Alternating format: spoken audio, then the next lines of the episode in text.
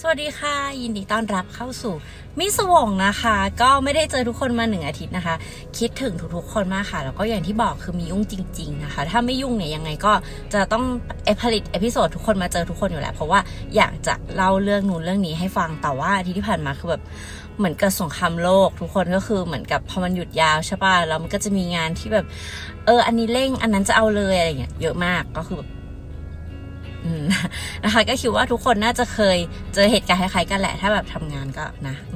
แต่ว่าโอเค ตอนนี้มิก็ฝ่าฟันมาได้ประมาณนึงแล้วค่ะ ก็หวังว่าใครที่กำลังยุ่งกับงานอยู่ก็คือขอให้ฝ่าฟันไปด้วยดีนะคะ เรื่องราวในวันนี้ที่มินำมาเล่านะ ก็คือตั้งใจเลือกเรื่องที่ dark แล้วก็ยาวมาให้ทุกคนฟังนะคะ เพราะว่าเหมือนเป็นการชดเชยที่เราไม่ได้เจอกันมาอาทิตย์หนึ่งด้วยนะ แต่ต้องเตือนก่อนเลยว่า episode ในวันนี้เนี่ยมีความ ดาร์กมากๆ ในหลายจุดมีทุกเรื่องเลยนะคะ ตั้งแต่เเรื่องของการทารุณกรรมร่างกายจิตใจฆาตกรรม การทารุณกรรมสัตว์อะไรอย่างเงี้ยแล้วก็เรื่องเกี่ยวกับ LGBT ด้วย ต้องบอกว่าการหยิบการเป็น LGBT ของเขามาเล่าเนี่ย ไม่ได้มีเจตนาที่จะลบหลู่หรือว่าแบบ มองว่าเอ้ยเพราะว่าเขาเป็น LGBT แล้วเขาอะไรอย่างเงี้ยไม่ใช่นะ เพราะว่าเรื่องราวมันเป็นแบบนี้จริง ๆ นะคะมีก็จำเป็นต้องเล่าให้ฟังตามนั้น เพราะว่าพื้นที่ของมิสวงเนี่ยก็คือเคารพทุกๆ คนค่ะทุกคนเท่าเทียมกันแบบมีสิทธิ์เหมือนกัน ชอบอะไรไม่ชอบอะไรก็คือแบบเป็นเรื่องของทุกคนเลย เพราะว่ามีเชื่อว่าผู้ฟังทุกคนเนี่ยหรือว่าผู้ชมทุกคนน่ะโตแล้วนะคะแล้วก็คิดว่าเลือกสิ่งที่ดีที่สุดให้กับตัวเองอยู่แล้วนะคะโอเค ถ้าพร้อมแล้วสำหรับเรื่องราวในวันนี้นะคะ ก็ไปฟังกันเลยค่ะ เร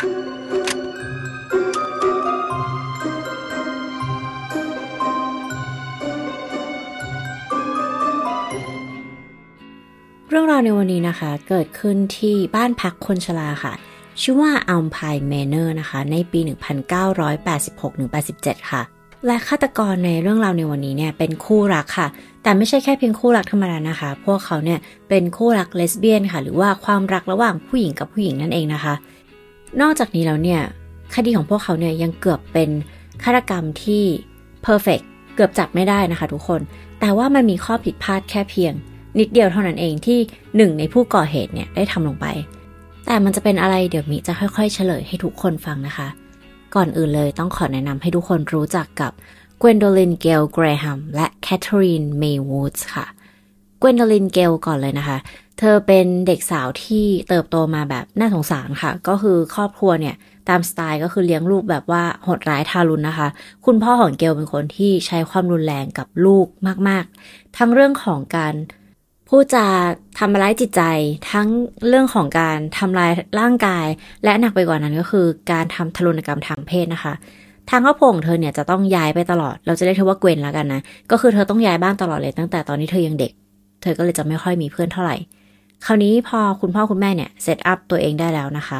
ในรัฐเท็กซัสพวกเขาเนี่ยก็ซื้อฟาร์มเล็กๆฟาร์มหนึ่งค่ะ แน่นอนการมีฟาร์มก็จะต้องมีสัตว์ที่เลี้ยงในฟาร์มถูกไหมคะ สิ่งที่พ่อของเกวนชอบทำเนี่ยก็คือ การฆ่าสัตว์ในฟาร์มค่ะ แล้วก็บังคับให้เกวนแล้วก็ลูกคนอื่นเนี่ยดูนะคะ ก็คือเกวนมีพี่ชายมีอะไรเงี้ย ซึ่งมันเป็นสิ่งที่พ่อเนี่ยคิดว่า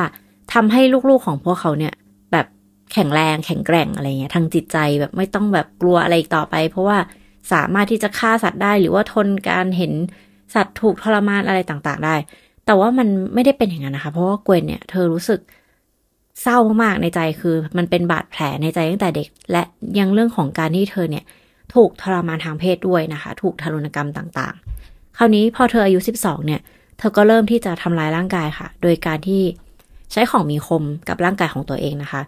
การที่เธอเลือกที่จะทำให้ร่างกายของเธอเนี่ยมันเป็นแผลจริง ๆ มันก็อาจจะเป็นเรื่องของทางจิตวิทยานะคะ เพราะว่าเธอไม่สามารถที่จะเอาความโกรธความเกลียดเนี่ย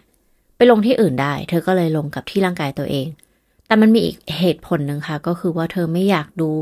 สวยดูน่ารัก เธออยากให้ร่างกายของเธอเนี่ย มันดูน่าเกลียดมันดูมีบาดแผลทำให้พ่อเนี่ย ไม่ต้องมายุ่งกับร่างกายของเธอนะคะซึ่งจริงๆอันนี้ก็เป็นเรื่องที่เศร้ามากๆเลยนะ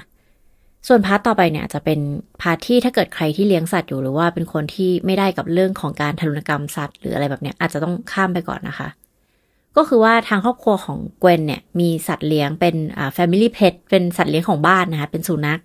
ซึ่งถือว่าเป็นเพื่อนที่สนิทของเกวนเพราะเกวนเนี่ยด้วยความที่ย้ายบ้านบ่อยเธอก็เลยไม่ค่อยมีเพื่อนนะคะ และการไปผูกมิตรกับคนอื่นเนี่ย มันก็ค่อนข้างยากค่ะ เพราะว่าเธอก็ไม่ใช่คนที่แบบ popular หรือว่าเออดูเป็นเด็กสาวที่ใครๆก็อยากจะเล่นด้วยอะไรขนาดนั้นนะคะ เพื่อนสนิทของเธอเนี่ยก็เลยเป็นสัตว์เลี้ยงของครอบครัวค่ะ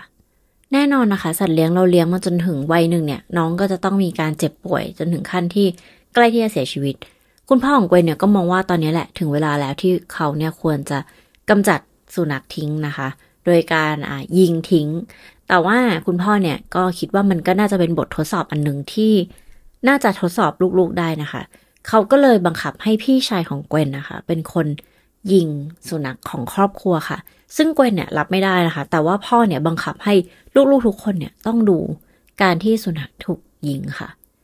เกวนนะคะ ในวัย 12 ปีเธอแบบรับไม่ได้เลยร้องไห้กรีดร้องแล้วพ่อก็ด่าซ้ำว่าแบบแกจะร้องไห้ทำไมอะไรแบบเนี้ย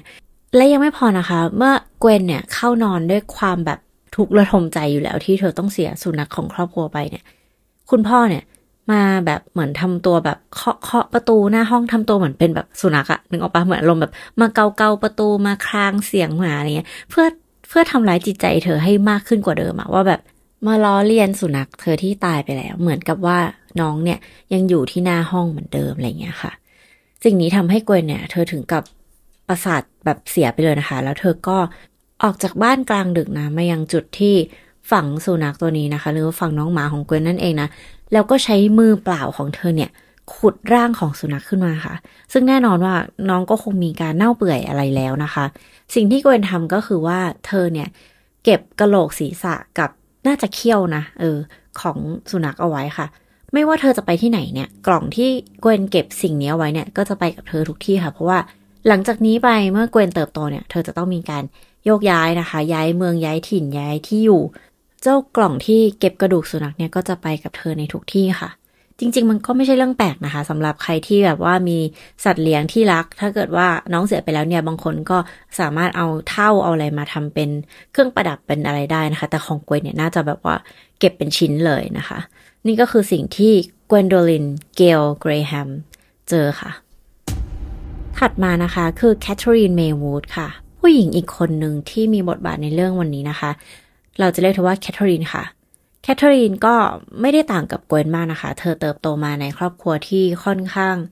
ไม่มีความรักต่อกัน และนี่นะกันคือคุณพ่อคุณแม่เนี่ยทะเลาะกันตลอดเวลา แล้วพ่อก็ค่อนข้างเป็นคนที่ abusive ทั้งเรื่องของร่างกายแล้วก็จิตใจเหมือนกันค่ะ ทารุณกรรม เธอตั้งแต่เด็กนะคะ เพราะว่าคุณพ่อเนี่ยมีภาวะ PTSD ค่ะ หรือว่าโรคที่แบบเหมือนหวาดกลัวหลังจากที่เจอเหตุการณ์รุนแรงนะคะ ในที่นี้ก็คือสงครามนั่นเองค่ะ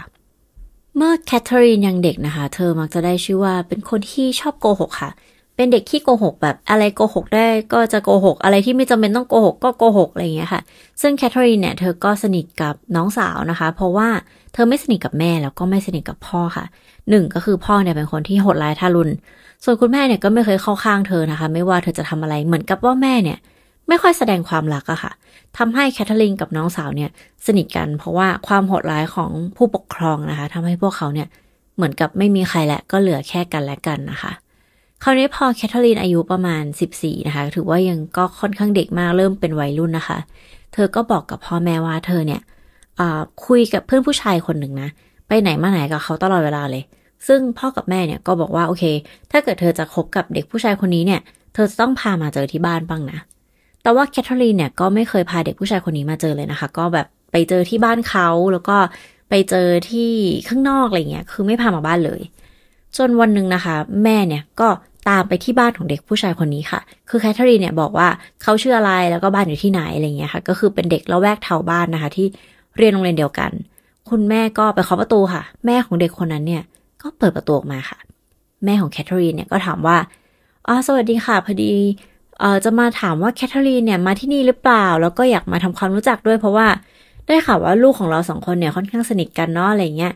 แล้วพอคุยไปคุยมาเนี่ย แม่ของแคทเธอรีนก็ตกใจมากๆนะคะ ส่วนแม่ของเด็กอีกคนนึงเนี่ยก็ตกใจเช่นเดียวกันค่ะ เพราะว่าแม่ของเด็กผู้ชายเนี่ยไม่มีลูกชายนะทุกคน เขามีแค่ลูกสาว ที่ออกทอมทอมนิดๆเหมือนอารมณ์แบบว่า tomboy คล้ายๆ เด็กผู้ชายค่ะ แต่แม่ของแคทเธอรีนก็คือโกรธเป็นฟืนเป็นไฟโกรธมาก ต้องบอกว่าครอบครัวแคทเธอรีนเป็นแบบว่า homophobic คือช่วงนั้นเนี่ยน่าจะเป็นช่วงยุคแบบ 70 เพราะว่าทั้งคู่นะคะทั้งเกวนแล้วก็แคทเธอรีนเนี่ยเกิดในช่วงปี 1963-62 อะไรประมาณเนี้ยค่ะ แน่นอนว่าเรื่องราวของเอ่อ LGBT หรือว่า เลสเบี้ยนเกย์อะไรอย่างเงี้ยมันเป็นเรื่องที่แบบผิดแบบโนโนแบบพระเจ้าลงโทษไม่ได้แบบไม่ได้เลยอะไรเงี้ย คราวนี้เมื่อแม่ของแคทเธอรีนเนี่ยมาคุยกับเธอว่า เฮ้ยฉันรู้แล้วนะว่ามันเกิดอะไรขึ้น เธอมันไม่มีเด็กผู้ชายคนนี้ด้วยซ้ำเพราะบ้านนั้นเนี่ยเขามีแต่ลูกสาว แคทเธอรีนก็แบบร้องไห้นะคะ แล้วก็ยืนยันกับแม่ว่า ไม่อันนี้คือแบบแฟนหนูเขาเป็นผู้ชายจริง ๆ นะ แล้วเธอถึงขั้นยืนยันกับแม่ว่า เธอเนี่ยได้เสียตัวให้กับเขาแล้วด้วย เธอได้เสียพรหมจรรย์ให้กับเขาแล้วด้วยแล้ว เขาเนี่ยมีเครื่องเพศแบบผู้ชายด้วยนะ เธอเนี่ยถูกเปิดซิงโดยผู้ชายแน่นอนอะเธอยืนยันกับแม่แบบนี้ แต่แม่คือแบบ ไม่ไม่มันไม่จริงอะไรเงี้ยก็เป็นรอยร้าวระหว่างแคทเธอรีนแล้วก็ครอบครัวนะคะ เพราะว่าอย่างที่บอกครอบครัวเธอเป็นแบบ homophobic หรือว่ากลัวพวกคนรักร่วมเพศนั่นเองค่ะ คราวนี้เมื่อเธอเติบโตนะคะ อายุประมาณ 17 แคทเธอรีนก็ได้พบกับผู้ชายคนหนึ่งค่ะ ที่เป็นแฟนของเธอครั้งนี้เนี่ยเป็นผู้ชายจริง ๆนะคะ เขามีชื่อว่าเคนค่ะ เราจะเรียกเขาว่าเคนนะคะ คือเคนเนี่ยมีบทบาทสำคัญในเรื่องราวอันนี้ก็เลยต้องแนะนำเคนให้ทุกคนรู้จักด้วยนะคะ แต่จริงๆ แล้วตอนแรกเนี่ยมันก็เป็นแค่เพียงการที่เธอทดลองคบกับผู้ชายสักคนหนึ่งซึ่งเคนเนี่ยใจดีแล้วก็โตกว่าเธอสองปีค่ะ ตอนนั้น ธออายุประมาณสิบเจ็ดค่ะ แล้วก็ตัวของเคนเนี่ยก็อายุประมาณยี่สิบนะคะ ก็คือโตกว่านิดนึง แต่ว่าหลักๆ แล้วเขาก็มีความเป็นผู้ใหญ่มากกว่าค่ะ ถึงตอนแรกจะเริ่มจากการที่คบกันแบบไม่จริงจังนะคะ แต่ว่าสุดท้ายแล้วแคทเธอรีนเนี่ยก็ตั้งครรภ์ค่ะ หลังจากที่คบกันได้เพียงประมาณ 8 เดือน ทั้งคู่เนี่ยก็ตัดสินใจที่จะเก็บลูกเอาไว้แล้วก็แต่งงานกันค่ะสำหรับเราเราก็รู้สึกว่ามันก็อาจจะเป็นความสัมพันธ์ที่เริ่มต้นแบบผิดพลาดเล็กน้อยนะคะ เพราะว่าอาจจะยังไม่รู้จักกัน ดีขนาดนั้น แล้วก็การตั้งครรภ์ในวัยที่ยังไม่สามารถที่จะดูแลตัวเองได้ คือยังไม่รู้เลยว่าโลกของการเป็นผู้ใหญ่เนี่ยเป็นยังไง มันก็อาจจะทำให้เกิดปัญหาหลาย ๆ อย่างตามมาในอนาคตนะคะ แต่ว่าสุดท้ายทั้งคู่เนี่ยก็ตัดสินใจที่จะแต่งงานกันค่ะ ทางครอบครัวของแคทเธอรีนเนี่ยก็ไม่ได้ชอบเคนนะคะ ถึงเคนจะเป็นชายแท้ที่เอ่อทำลูกสาวเขาท้องได้อะไรเงี้ย ตัวของเคนเองเนี่ยก็บอกกับสื่อนะคะ ว่าตัวของเขาเนี่ยเคยถูกครอบครัวของแคทเธอรีนบูลลี่ประจำเลย แล้วก็พูดจาประมาณเหมือนแบบ ลูกฉันเนี่ยหาได้ดีกว่านี้นะ ซึ่งเราก็เลยคิดว่าทางครอบครัวของแคทเธอรีนเนี่ยก็น่าจะเป็น feel แบบว่า ไม่มีใครดีพอสำหรับลูกตัวเองก็คือไม่ชอบใครสักคนในโลก ลูกตัวเองก็ไม่ชอบ ลูกคนที่ลูกคบก็ไม่ชอบ ห้ามคบเพศเดียวกันคบผู้ชายก็ไม่ชอบเหมือนกันอะไรแบบเนี้ย ก็อาจจะเป็นครอบครัวที่ค่อนข้าง toxic นะคะ สุดท้ายแล้วก็คลอดลูกค่ะ ในตอนนั้นเนี่ยแคทเธอรีนออกมาอยู่กับเคนนะคะ การท้องในวัยที่ยังไม่โตพออย่างที่บอกนะคะ มันอาจจะเป็นการท้องที่เธอไม่ได้ต้องการมากขนาดนั้นด้วยเนี่ย มันทำให้เธอค่อนข้างมีอารมณ์ที่แปรปรวนแล้วก็เรื่องของสภาพจิตใจเนี่ยดิ่งลงเหวค่ะ เธอหันไปหาอาหาร เพื่อจะกินให้แบบลืมๆไปทำชีวิตให้มีความสุขโดยการกินนะคะเขาเรียกว่า binge eating disorder นะคะ หรือว่า BED ก็คืออยากกินอาหารในปริมาณที่มากผิดปกติ ไม่ใช่ฟิลเหมือนเวลาเราแบบกำลังจะมีประจำเดือนแล้วอุ้ยอยากกินด้วยอยากกินนี่หิวตลอดไม่ไม่ได้เป็นอย่างนั้นนะคะ อย่างสมมุติเรากินเค้กชิ้นหนึ่งเขาอาจจะกินทั้งปอน หรือสองปอนอะไรอย่างเงี้ยเออ ก็จะเป็นโรคอย่างหนึ่งนะคะ ที่ต้องได้รับการรักษาทางจิตเวชนะ แต่ว่าแน่นอนแคทเธอรีนก็ไม่ได้รับการรักษาอะไร เพราะว่าคือช่วงนั้นเนี่ยก็อย่างที่บอกมันปี 1970 80คนมันก็ยังไม่ได้รู้เรื่องของการป่วยทางจิตมากเท่าไหร่นะคะ คราวนี้พอเธอคลอดลูกเนี่ย น้ำหนักตัวของเธอเนี่ย หนักประมาณ 400 กิโลกรัมทุกคนคือหนักมาก ๆ ก็คือเป็นคนที่อ้วนและอ้วนแบบ อ้วนเลยค่ะ ทุกคนคือขออนุญาตใช้คำว่าอ้วนนะคะ เพราะว่าไม่อยากแบบเออน้ำหนักผิดปกติน้ำหนักสูงคือหนัก 400 โลอ้วนแล้วก็ไม่สามารถที่จะขยับตัวได้นะ ก็คือเหมือนเดินนิดนึงก็เหนื่อยอะไรเงี้ย ซึ่งการมีลูกเล็กนะคะ โดยเฉพาะทารกหรือว่าวัยที่กำลังเริ่มเริ่มที่จะแบบต้องการการดูแลเยอะๆอะ่ะคือการที่แคทเธอรีนต้อง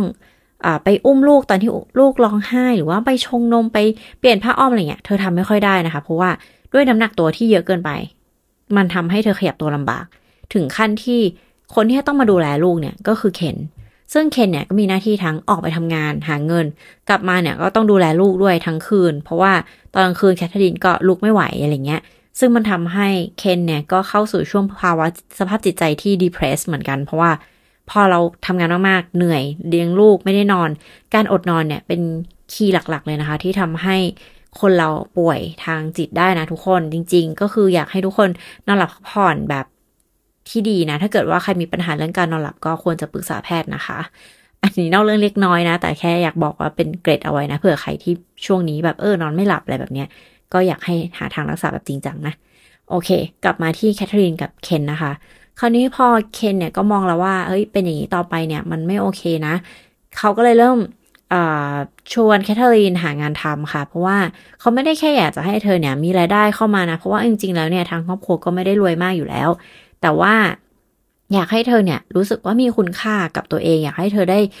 ลองออกไปใช้ชีวิตกับโลกใบนี้ เธอยังไม่เคยทำงานเลยเออลองดูไหมอะไรเงี้ย ซึ่งสิ่งที่แคทเธอรีนเคยอยากเป็นเนี่ยก็คือการเป็นนางพยาบาลค่ะ แต่ว่าเธอเรียนไม่จบคอร์สของการเป็นนางพยาบาลอะนะก็เลยเหมือนแบบเออมันก็ เป็นความฝันอันนึงที่ยังทำไม่สำเร็จ สุดท้ายแล้วเนี่ยทั้งเคนแล้วก็แคทเธอรีนก็ไปค้นพบอ่าสถานพยาบาลแล้วกันเนาะเออสถานพยาบาลแห่งหนึ่งที่รัฐมิชิแกนค่ะ ชานเมืองแกรนด์แรปิดส์นะคะ สถานพยาบาลแห่งนี้มีชื่อว่าอัลพายน์เมเนอร์นั่นเองค่ะ ตอนนั้นเนี่ยแคทเธอรีนก็เข้าไปทำงานเป็นเหมือนผู้ช่วยพยาบาลอะไรเงี้ยค่ะ ซึ่งสิ่งที่เธอขอเนี่ยก็คือเธออยากทำงานกะกลางคืน เพราะว่าจริง ๆ แล้วเนี่ย คืองานกะกลางคืนเนี่ยมันสบายกว่างานกะกลางวันค่ะทุกคน เพราะว่างานกะกลางคืนเนี่ย เป็นงานที่ไม่ค่อยต้องทำอะไรเท่าไหร่ คือปกติแล้วอ่าคนไข้อะไรเงี้ยก็จะนอนหลับเนาะซึ่งหน้าที่ของพยาบาลก็อาจจะแค่มาปลุกให้เขากินยาตามเวลาที่ต้องกินหรือว่า ถ้าคนไข้ต้องการให้ช่วยเหลืออะไรตอนกลางคืนเนี่ย ก็เป็นหน้าที่ของผู้ช่วยพยาบาลหรือว่านางพยาบาลในกะกลางคืนนะคะ แต่ว่าก็จะไม่ยุ่งเท่ากลางวันแน่นอน โอเคค่ะ เสียงจะเริ่มแหบเล็กน้อยนะทุกคนไม่เป็นไรเนาะเออเพราะว่าช่วงนี้นอนน้อย แต่นอนนะ พอแคทเธอรีนเนี่ยเข้ามาทำงานได้แค่เพียงไม่นานเนี่ย เธอก็ได้พบรักกับนางพยาบาลอีกคนหนึ่ง เรียกได้ว่าเป็นกิ๊กกันละกัน เพราะว่าที่อัลพายน์แมเนอร์เนี่ยนะคะ มีชื่อเสียงมาก ๆ กับกลุ่มนางพยาบาลเลสเบี้ยนค่ะ คือเกือบทุกคนที่ทำงานที่นี่เนี่ยจะมีความเป็น LGBTQ ตอนนั้นยังไม่มี IA+ แน่นอนนะ แต่ก็น่าจะเป็นแบบ LGBT เออเขาก็จะแบบอยู่กลุ่มก้อนกันทำงานด้วยกัน แล้วก็มันเหมือนกับต้องบอกว่าเมืองเนี่ยเขาก็ยังไม่ได้เปิดเรื่องของเพศที่สามมากเท่าไหร่นะคะ เพราะฉะนั้นการที่พวกเขาได้ทำงานด้วยกัน แล้วก็เป็นกลุ่มเป็นก้อน hang out ด้วยกันเนี่ยมันก็ทำให้สาวๆที่เป็นเลสเบี้ยนหรืออะไรเงี้ยเขาก็จะมีความสุขในการทำงาน เพราะว่ารู้สึกว่า เขาอยู่ใน community ที่ปลอดภัยอะ่ะเออ คราวนี้อย่างที่ทุกคนรู้เราเคยเล่ามาแล้วว่าแคทเธอรีนเนี่ย เธอได้เคยมีคนรักคนแรกในชีวิตของเธอเนี่ย เป็นเป็นทอมอะเออ แล้วเธอก็ที่เธอโกกที่บ้านว่าเป็นเด็กผู้ชายอะไรเงี้ย เธออาจจะเริ่มรู้สึกว่าชีวิตรักของเธอกับเคนเนี่ยเออสามีที่เป็นผู้ชายเนี่ย มันไม่ใช่นะ คือเธอเริ่มรู้สึกว่าจริง ๆ แล้วเธอชอบผู้หญิงค่ะ คราวนี้พอเธอมาทำงานที่นี่เนี่ยเธอก็เลยได้พบรักกับผู้หญิงคนหนึ่งนะคะ ซึ่งเอาจริงๆมันก็คงเป็นความสัมพันธ์ที่แค่แบบว่าชุ่มชื่นหัวใจเหมือนกิ๊กกับคนในที่ทำงานอะไรเงี้ย เพราะว่าในชีวิตจริงเนี่ยก็ยังมีลูกแล้วก็มีสามีอยู่นะ เออมันก็ยังมีเส้นบางๆที่เธอเนี่ยยังไม่ได้ข้ามไปค่ะ ตัดภาพมาที่เกวนโดลินนะคะ หรือว่าเกวนของเรานั่นเองก็คือ เธอเนี่ยก็โตแล้วแล้วก็มีความรักเหมือนกันค่ะ เธอมีแฟนเป็นผู้หญิงนะคะ ซึ่งโตกว่าเธอ 8 ปีค่ะ ในตอนนั้นเธออายุ 20 ปี ส่วนแฟนของเธอเนี่ยอายุประมาณ 28 แล้วค่ะเกวนก็ยังใช้ชีวิตอยู่ในเท็กซัสค่ะ กับแฟนสาวนะ ซึ่งแฟนของเธอเนี่ยก็มีแผนที่จะย้ายมาที่เมืองแกรนด์แรปิดส์มิชิแกนเนี่ยแหละค่ะ คราวนี้แฟนของเธอเนี่ยก็ชวนเกวนมาด้วยนะคะ ว่าเฮ้ยเธอมาแบบลองใช้ชีวิตที่นี่ดูไหมเผื่อเธออยากจะมาเริ่มต้นชีวิตอะไรใหม่ๆ เพราะว่าในที่เท็กซัสเนี่ยเธอก็ยังอยู่กับครอบครัวที่แบบ เธอก็รู้สึกว่า toxic อะไรเงี้ย ซึ่ง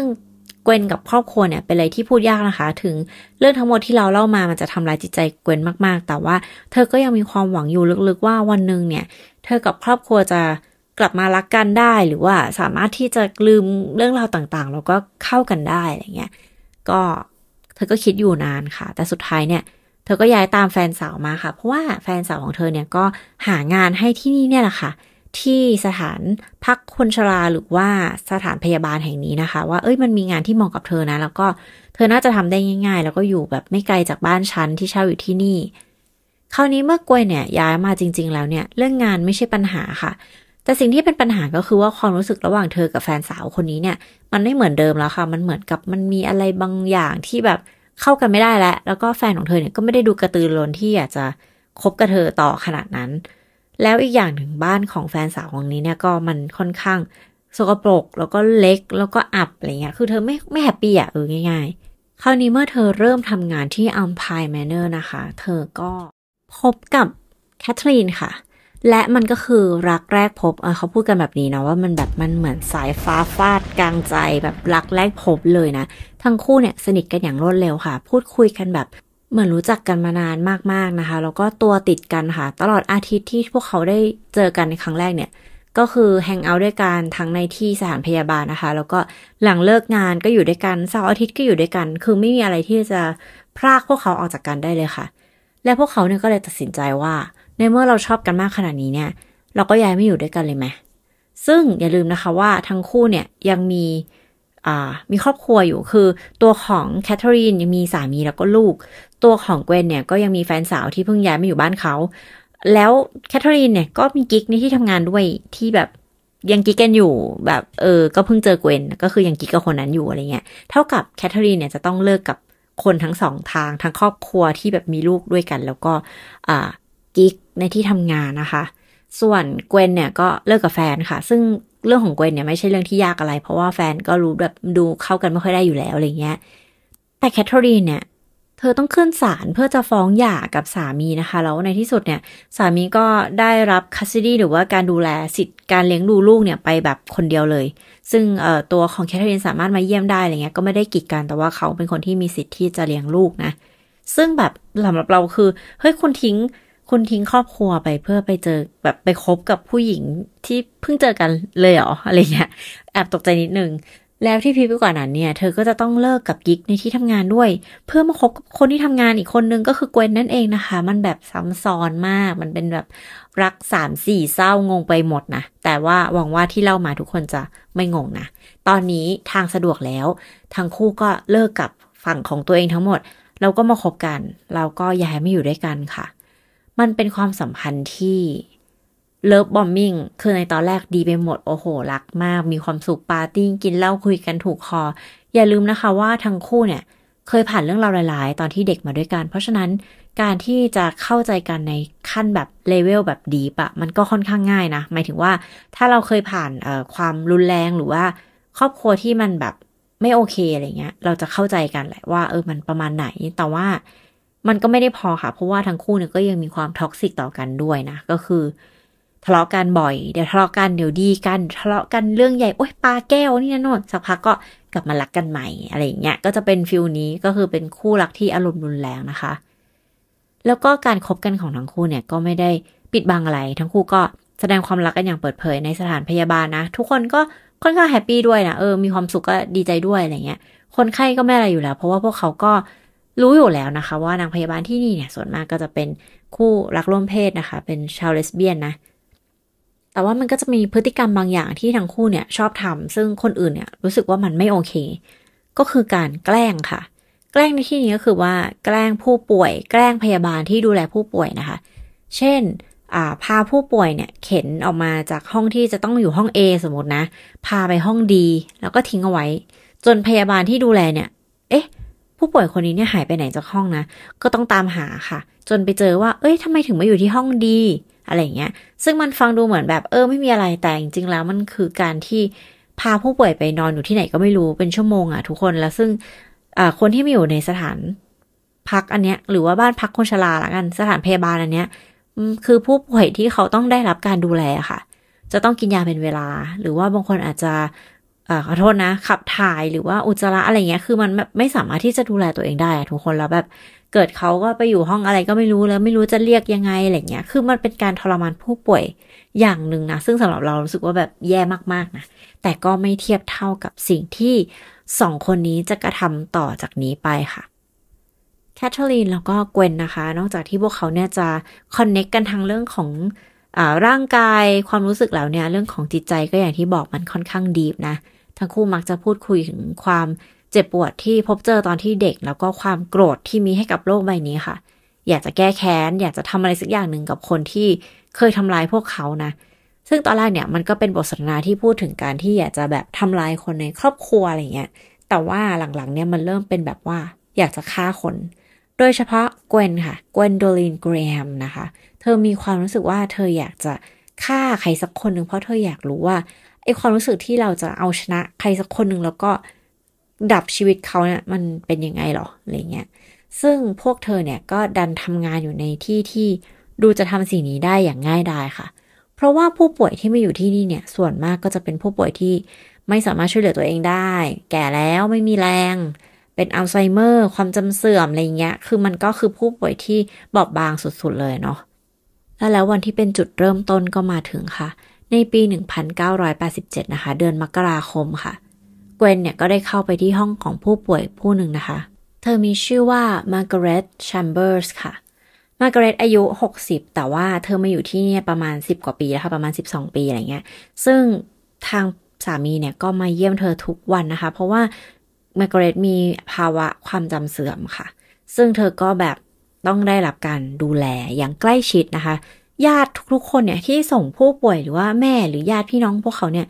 มาอยู่ที่นี่ก็เชื่อว่า ทางคนที่เขารักเนี่ยจะได้รับการดูแลอย่างดี จริงๆ แล้วพยาบาลหรือว่าสตาฟคนอื่นๆเนี่ยเขาก็ดูแลผู้ป่วยอย่างดีนะคะ เพียงแต่ว่าสองคนนี้เนี่ยมีแผนการที่ต่างออกไปจากนั้นค่ะค่ำคืนวันนั้นก็เป็นไปอย่างปกติค่ะ ก็คือว่าสามีของมาร์กาเร็ตเนี่ยมาเยี่ยมเธอค่ะ แล้วทั้งคู่เนี่ยก็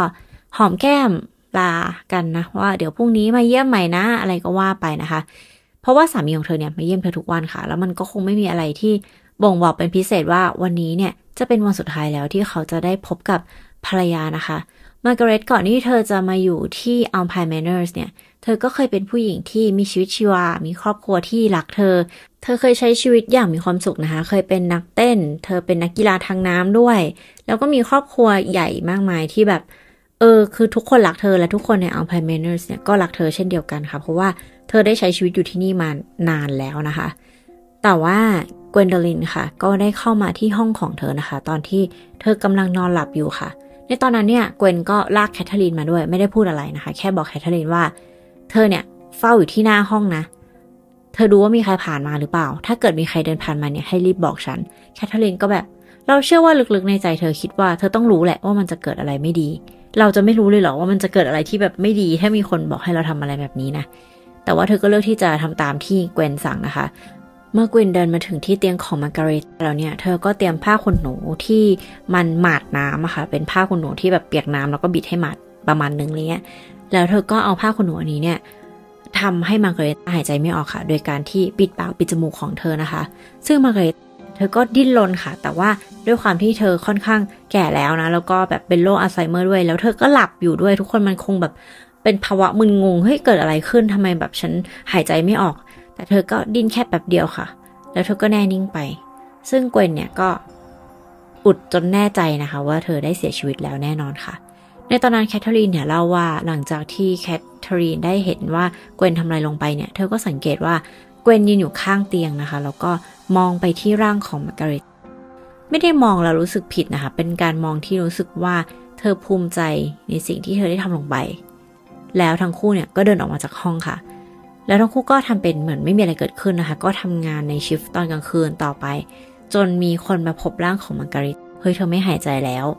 แน่นอนนะคะว่าไม่มีใครสงสัยเลยว่าเรื่องของนี้เนี่ยเป็นเรื่องของการฆาตกรรมหรือเปล่าหรือว่ามันมีอะไรหรือเปล่า เพราะว่าเธอไม่ได้มีบาดแผลอะไร ไม่ได้มีการต่อสู้อะไรใด ๆ นะ มันเหมือนกับอยู่ดีๆ เธอก็หยุดหายใจไปอย่างเงี้ยค่ะ ซึ่งผู้ป่วยหรือว่าคนที่เข้ามาพักที่ Alpine Manors เนี่ยส่วนมากก็คือคนที่อ่าจริง ๆ ก็คือคนที่ใกล้ที่จะเสียชีวิตแล้วนะคะว่าเหมือนกับเออเป็นช่วงที่ต้องได้รับการดูแลแบบใกล้ชิด แล้วก็ครอบครัวเนี่ยอาจจะไม่สามารถที่จะดูแลได้ดีเท่ากับเจ้าหน้าที่ในโรงพยาบาลอะไรอย่างเงี้ยค่ะ ซึ่งสุดท้ายแล้วเธอก็เสียชีวิตไปนะคะ ทางครอบครัวก็เศร้าโศกค่ะ แล้วก็ทางที่ Alpine Manors เนี่ยก็เศร้าโศกเหมือนกันนะคะ ที่ต้องเสียคนไข้ที่พวกเขารักไปค่ะ แต่ว่าแคทเธอรีนและ เกวนไม่เสียใจค่ะ พวกเขาเนี่ยร่าเริงแล้วก็มีความสุขมากๆค่ะ มันเหมือนกับ first kill อะทุกคนมันก็จะมีมีความแบบ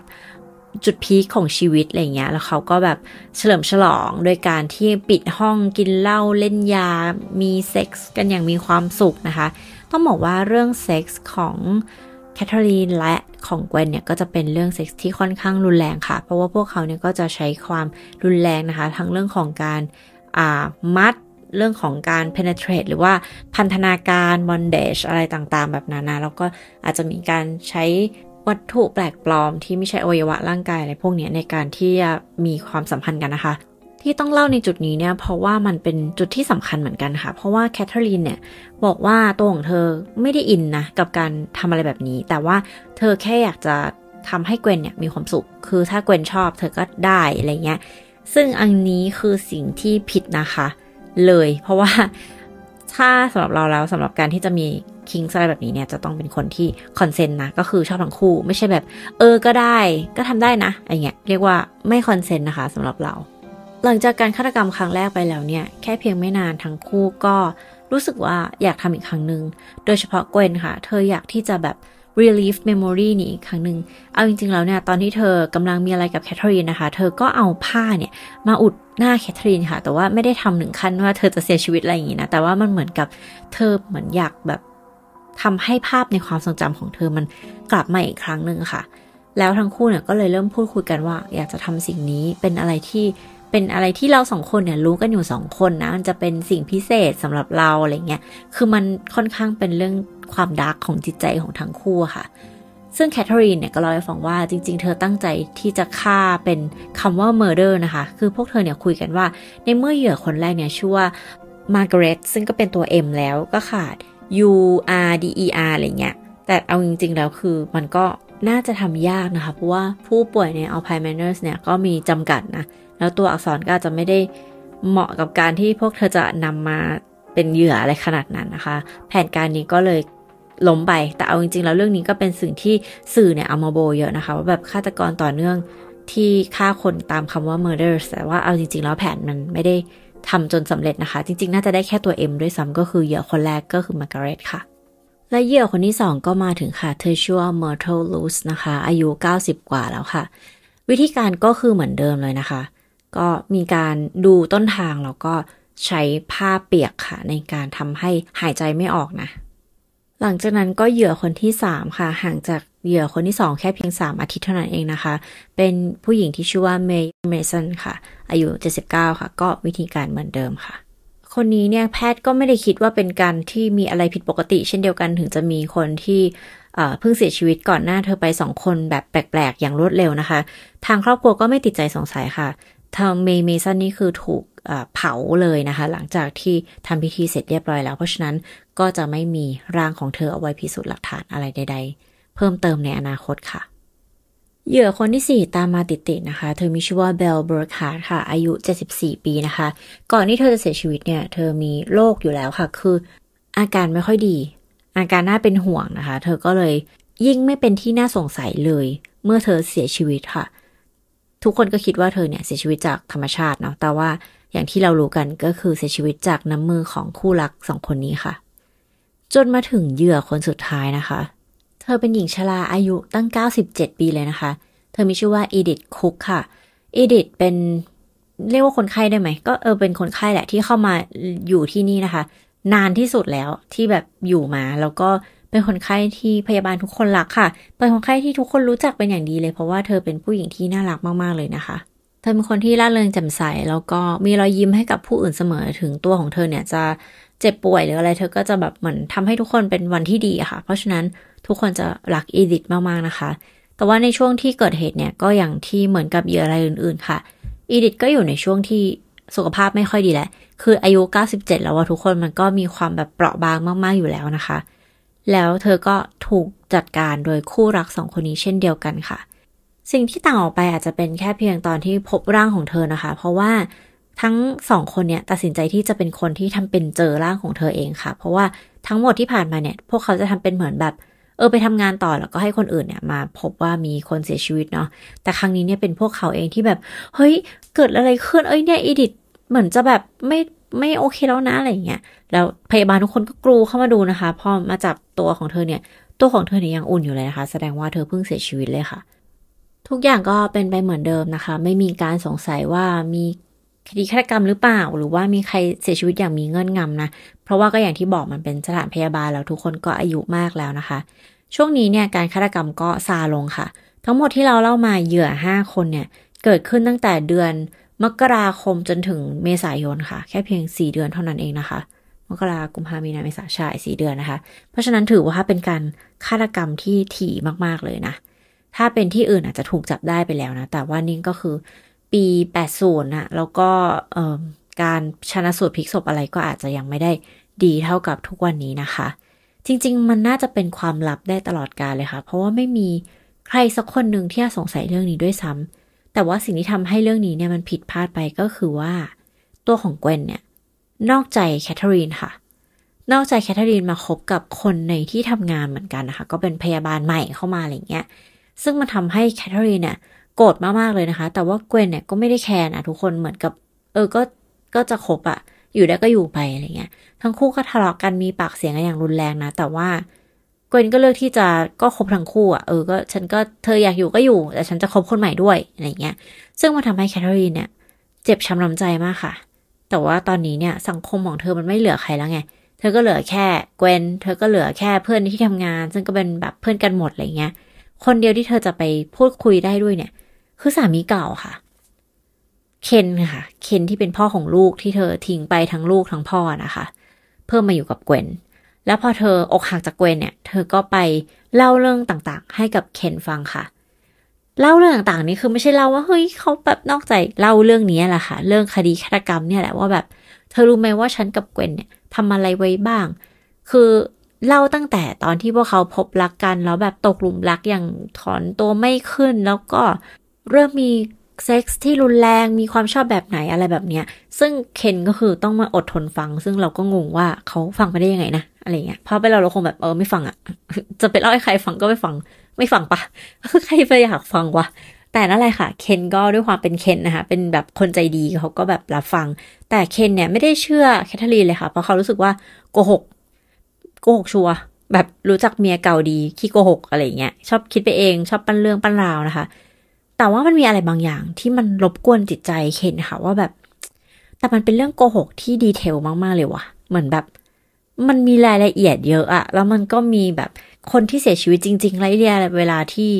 ตัวของแคทเธอรีนเนี่ยเล่าให้ฟังเนาะซึ่งเคนก็หลังจากที่ตอนแรกไม่เชื่อเลย คิดว่าโกหกแน่นอนเรื่องแต่งเหมือนอยากเล่าแล้วก็เล่าไป อยากจะแบบหาเรื่องด่าเกวนมากกว่า อยากจะใส่ลายป้ายสีอะไรเงี้ย ก็เริ่มแบบเอ๊ะหรือว่า มันก็เลยทำให้เคนเนี่ย อบไปแจ้งตำรวจค่ะ ทุกคนคือเขาเอาเรื่องนี้เนี่ย ไปเล่าให้ตำรวจฟังนะคะ เพราะว่าตัวของเขาเนี่ยไม่สามารถที่จะทนรับฟังเรื่องนี้แล้วเก็บไว้คนเดียวได้ โดยที่ไม่ตรวจสอบสักหน่อยว่ามันยังไงอะไรเงี้ยตอนแรกเราก็คิดว่าตำรวจคงไม่สนใจนะ เพราะว่ามันเป็นคดีที่แบบเออหรอวะ หรือว่าแบบคู่รักเลสเบี้ยนเขาเหมือน เขาโกรธกันหรือเปล่าอะไรเงี้ยเขาก็เลยอาจจะสาดเสียเทเสียอีกคนนึงให้ฟังโดยที่มันไม่จริงอะไรเงี้ย แต่ตำรวจเขาตรวจสอบนะทุกคนก็คือเขาก็มาที่เอาพายเมเนอร์สเลยค่ะ แล้วก็เริ่มตรวจสอบว่ามันยังไง คราวนี้มันก็เริ่มมีความเกี่ยวโยงบางอย่าง เช่น วันที่ทั้งห้าคนนี้เสียชีวิตเนี่ย ทั้งเกวนและแคทเธอรีนก็เข้าเข้าเวรอยู่ ไม่มีวันไหนเลยที่พวกเขาเนี่ยไม่ได้เข้าเวรนะคะแล้วก็เชื่อว่ามันก็คงมีหลักฐานเอ๊ะอะไรอีกหลาย ๆ อย่างนะ สุดท้ายแล้วเนี่ย ตำรวจก็เลยนำตัวแคทเธอรีนมาสอบปากคำค่ะทำไมไม่นำตัวเกวนมาด้วยใช่ไหม เพราะว่าเกวนเนี่ยย้ายกลับไปที่เท็กซัสแล้วค่ะ ก็คือหนีแคทเธอรีนไปเลยนะคะ แล้วก็ไปทำงานเหมือนกับน่าจะเป็นโรงพยาบาลเด็ก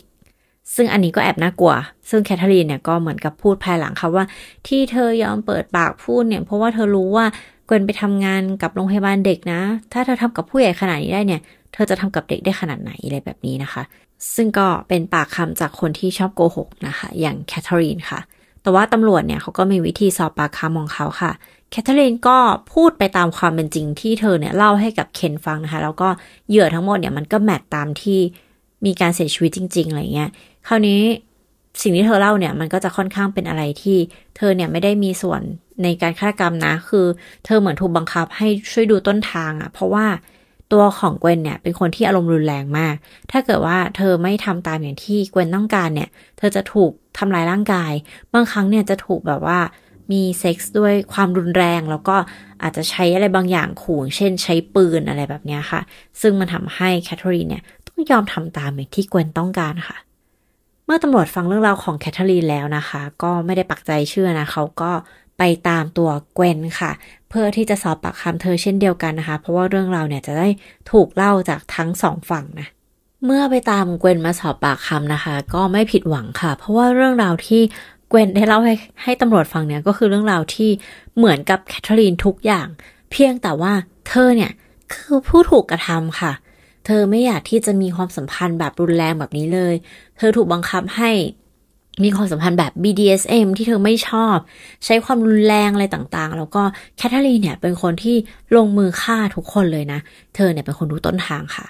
กลับกันนะทุกคนตอนนี้ก็คือแบบเบลอไปหมดแล้วว่า ใครพูดจริง ใครพูดโกหก เอาจริงๆแล้วเนี่ยเราว่ามันก็แอบยาก เพราะว่าเรื่องราวที่เกิดขึ้นก็มีแค่คนสองคนที่อยู่ด้วยกันนะคะ ก็คือแคทเธอรีนแล้วก็เกวนค่ะ แต่นอกเหนือจากเรื่องราวที่เล่ามาแล้วเนี่ย สิ่งที่ตำรวจจะต้องทำก็คือการ ขุดศพของผู้เสียชีวิตทั้งหมดเพื่อมาตรวจสอบอย่างละเอียดอีกครั้งหนึ่ง หลังจากที่พวกเขาเนี่ยถูกฝังไปแล้วประมาณ 1 ปีนะคะ ก็คือเรื่องราวเนี่ยเกิดขึ้นในปี 1988 แต่ว่าตอนที่เกิดคดีฆาตกรรมเนี่ยปี 1987 ค่ะ คราวนี้การขุดศพขึ้นมาก็เป็นไปได้แค่เพียงไม่กี่คนนะคะ เพราะว่าบางร่างเนี่ยก็ได้ถูกทำการเผาไปแล้วนะคะ แบบครีเมตไปแล้วก็จะไม่สามารถที่จะตรวจสอบได้เนาะ จากการชนะสูตรศพนะคะ ก็น่าจะเป็นอะไรที่ยากเพราะว่าอย่างที่บอกก็คือฝังมาแล้วปีหนึ่งนะ ก็ไม่พบว่ามีบาดแผลด้านนอกแต่อย่างใดก็คือไม่มีบาดแผลการต่อสู้ บาดแผลที่เกิดจากการถูกทำร้าย หรือว่าเกิดจากการถูกทำร้ายแบบนานๆอย่างเงี้ยบางคนถูกจับเขย่าโดนทุบอะไรเงี้ยก็ไม่มีบาดแผลแบบนั้น แต่สามารถพิสูจน์ได้ว่า ขาดอากาศหายใจ suffocate แล้วก็เป็น homicide ก็ไม่รู้ว่าทำไมคือไม่สามารถตรวจสอบได้ตั้งแต่แรกนะคะ อาจจะเป็นเพราะว่าการตรวจสอบตอนแรกเนี่ยทำแบบลวกๆ เร็วๆ เพราะว่าคิดว่าเป็น natural cause of death หรือว่าเสียชีวิตอย่างธรรมชาติแน่นอน แต่ว่าพอมาตั้งใจตรวจจริงๆเนี่ยกับพบว่าโอเค เหยื่อสองคนที่ตรวจเนี่ยคือที่ขุดขึ้นมาตรวจได้นะคะก็คือ พบว่าพวกเขาเนี่ยเสียชีวิตจากการขาดอากาศหายใจค่ะ คือตอนนี้เนี่ยสามารถพิสูจน์ได้แหละว่าสาเหตุการตายเนี่ยผิดธรรมชาติ แต่ถามว่าพยานแวดล้อมอื่นๆ หรือว่าอาวุธในการฆาตกรรมหรือ DNA อะไรอย่างเงี้ย คือมันก็ไม่ได้มี เพราะฉะนั้นมันจะต้องอยู่ที่การสอบสวนนะคะ สอบปากคำแล้วก็สอบปากคำผู้ที่ทำงานด้วยผู้อื่นที่เกี่ยวข้องกับเรื่องราวนี้นะคะ สุดท้ายแล้วเนี่ยตำรวจก็ลงความเห็นค่ะว่า เรื่องราวของแคทเธอรีนก็คือเรื่องราวที่เราเล่ามาทั้งหมดเนี่ยนะคะ เป็นเรื่องราวที่น่าจะเป็นเวอร์ชั่นของความเป็นจริงมากที่สุดแล้วนะ เพราะว่ามันมี detail ที่เหมือนถามอันไหนไปก็ตอบได้แล้วมันก็ match กับความเป็นจริงค่ะ เรื่องราวก็ขึ้นศาลนะคะ การขึ้นศาลก็เป็นอะไรที่เหมือนกล่าวหากันไปมาแหละ ก็คนนี้ก็ว่าอย่างนั้นคนนั้นก็ว่าแบบนี้นะคะ หรือว่าพยานแวดล้อมหรือคนที่เคยคบกับทางแคทเธอรีนแล้วก็คบกับเกวนเนี่ยก็ให้ปากคำหรือว่าเพื่อนร่วมงานเนี่ยก็พูดตรงกันนะคะ ว่าจริง ๆ แล้วทั้งคู่เนี่ยก็ toxic ทั้งคู่เลย คือไม่ใช่ว่ามีใครที่แบบ รุนแรงไปกว่ากันแล้วยิ่งมาอยู่ด้วยกันเนี่ยก็กลายเป็นคนที่ toxic มากๆทั้งคู่ แล้วก็ทะเลาะกันบ่อยมีความรุนแรงเนี้ยเรียกได้ว่าพอๆกัน เพราะฉะนั้นเอาจริงๆแล้วเนี่ยก็คือทั้งคู่เนี่ยมีความผิดเท่า ๆกันนะคะ เพียงแต่ว่าแคทเธอรีนเนี่ยเหมือนกับได้รับการลดโทษค่ะ เพราะว่าเธอเป็นคนที่ ให้ข้อมูลให้ปากคำที่ตรงมากที่สุดแล้วก็เล่าทั้งหมดนะคะ แบบว่าไม่กักอะไรเงี้ย เราคิดว่าเธอน่าจะคิดว่าตัวเองได้ผลประโยชน์จากการเล่าทั้งหมดมากกว่าที่เธอจะปิดบังเพราะคิดว่ายังไงก็คงจะถูกจับได้แล้วอะไรอย่างเงี้ยค่ะ ในที่สุดศาลก็ตัดสินนะคะ ให้เกวนผิดจริงทั้งหมดจากคดีฆาตกรรมนะคะ 5 คน 5 ข้อหา เท่ากับเธอเนี่ยถูกจำคุกตลอดชีวิตทั้งหมด 5 ครั้งค่ะ แต่กับแคทเธอรีนค่ะอย่างที่บอกว่าเธอมีพลีเดียวนะคะ เธอติดคุกทั้งหมดแค่ 40 ปีค่ะ ข้อหาสมรู้ร่วมคิดในการฆาตกรรมนะคะ แล้วก็ second degree murders ค่ะ หรือว่าฆาตกรรมโดยที่ไม่ไต่ตองไว้ก่อนนั่นเองนะคะทำให้เธอติดคุกแค่เพียง 40 ปีเท่านั้นค่ะสำหรับเราก็ไม่แฟร์นะคะเพราะเราสึกว่าทั้งคู่ทำด้วยกันค่ะ มีการวางแผนด้วยกัน มีการหลบหนีด้วยกัน มีการช่วยเหลือกันมันก็คือลงมือทั้งคู่นะ อืม และเหมือนกับว่าแคทเธอรีนเนี่ยจะออกจากคุกแล้วนะคะ เพราะว่าล่าสุดเราเพิ่งอ่านบทความที่เราหาข้อมูลเพิ่มเติมเนี่ย แล้วเราก็เห็นข่าวว่าเธอถูกปล่อยตัวแล้วนะคะ ตั้งแต่ปีประมาณ 2017 ก็คิดว่าตอนนี้เธอก็คงเป็นหญิงชราแล้ว แต่ว่าก็มีผู้เชี่ยวชาญนะคะ ที่แบบเป็นจิตแพทย์อะไรเงี้ย พวกเขาก็เป็นห่วงค่ะ กลัวว่าตัวแคทเธอรีนเนี่ยจะก่อเหตุอีก เพราะว่าเอาจริง ๆ แล้วเนี่ยก็ไม่มีใครรู้ว่า อ่า ความ โรคจิตของทั้งแคทเธอรีนแล้วก็เกวนเนี่ย มัน deep ขนาดไหนเพราะว่าในปีแบบ 80 ก็อาจจะไม่ได้มีหมอมีอะไรขนาดนั้นนะคะ เพราะฉะนั้นเธออาจจะไม่ได้รับการประเมินจิตใจหรือว่ารักษาเลย เพราะว่าเราคิดว่าคดีที่เกิดขึ้นเนี่ยค่อนข้างสะเทือนขวัญนะแล้วก็ต้องเป็นคนที่จิตใจโหดเหี้ยมอมหิตมากๆเลยถึงจะทำคดีทั้งหมดนี้ได้นะคะ ส่วนทางญาติผู้เสียชีวิตเนี่ย ก็ฟ้อง Alpine Manors นะคะ ว่า เฮ้ยคุณจ้างคนแบบนี้มาดูแล คนที่เรารักได้ยังไง มาดูแลแม่มาดูแลภรรยาได้ยังไง แต่ว่าสุดท้ายอัลไพเมเนอร์สก็ปิดตัวลงนะ ไม่รู้เหมือนกันว่ามีการจ่ายเงินหรือว่าชนะคดีหรือแพ้คดีอะไรยังไงบ้าง แล้วก็เท่าที่รู้คือตอนนี้เหมือนกับว่า ได้เปิดขึ้นมาใหม่นะคะ แต่ว่าเป็นอีกชื่อหนึ่งและเป็นบ้านพักคนชรานะคะ ชื่อว่า Century of Saint Mary's ค่ะ ก็ไม่รู้ว่าคนที่ไปอยู่เนี่ย รู้ประวัติบ้างหรือเปล่าเนาะก็อาจจะเป็นเรื่องหลอนที่บ้านพักคนชราแห่งนี้ไปค่ะ ตอนที่คุมขังอยู่ทางแคทเธอรีนแล้วก็เกวนก็คือเป็นนักโทษคนดังนะคะ ถูกสัมภาษณ์ในละครทีวีนำเอามาทำเป็นซีรีส์อะไรต่างๆ มากมายนะ มีหนังสือที่เขียนเกี่ยวกับพวกเขาด้วยนะคะ Forever and Five Days five days ก็คือฆ่าไป 5 คนนั่นเองนะมือนแบบสมมติฆ่าไปหนึ่งคนก็ I love you forever and one days I love you forever and two days หลังจากที่ฆ่าคนไปแล้ว อันนี้ก็คือ five days นะคะ โรคจิตดีค่ะ เรื่องราวของพวกเขาก็เป็นตำนานนะ เรียกได้ว่าเป็นคู่รักที่สะเทือนขวัญมากๆเลย แล้วก็ความเป็นอาจจะเป็นเพราะว่าความเป็นหญิงรักหญิงด้วยนะ คู่รักเลสเบี้ยนด้วยก็ยิ่งทำให้สื่อเนี่ยสนใจนะคะ โดยเฉพาะในช่วงเวลานั้นนะเป็นช่วงเวลาที่คนยังไม่ค่อยเปิดใจกับคู่รักร่วมเพศหรือว่า LGBT เท่าไหร่นะคะ แล้วเรื่องราวที่เกิดขึ้นเนี่ยก็ยิ่งทำให้ภาพลักษณ์เนี่ยแย่ลงค่ะโอเค เรื่องราวก็ประมาณนี้นะคะ เอาจริงๆ ทุกวันนี้เรื่องแบบนี้ก็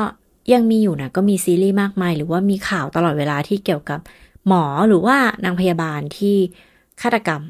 คนไข้นะคะ ทั้งทที่พวกเราเนี่ยจะรู้สึกว่าเอ้ยการเจอหมอเจอพยาบาลเนี่ย มันเป็นอะไรที่เขาจะต้องดูแลเราอะไรเงี้ย เขาต้องใจดีเขาต้องแบบนิสอะไรเงี้ยแต่ว่า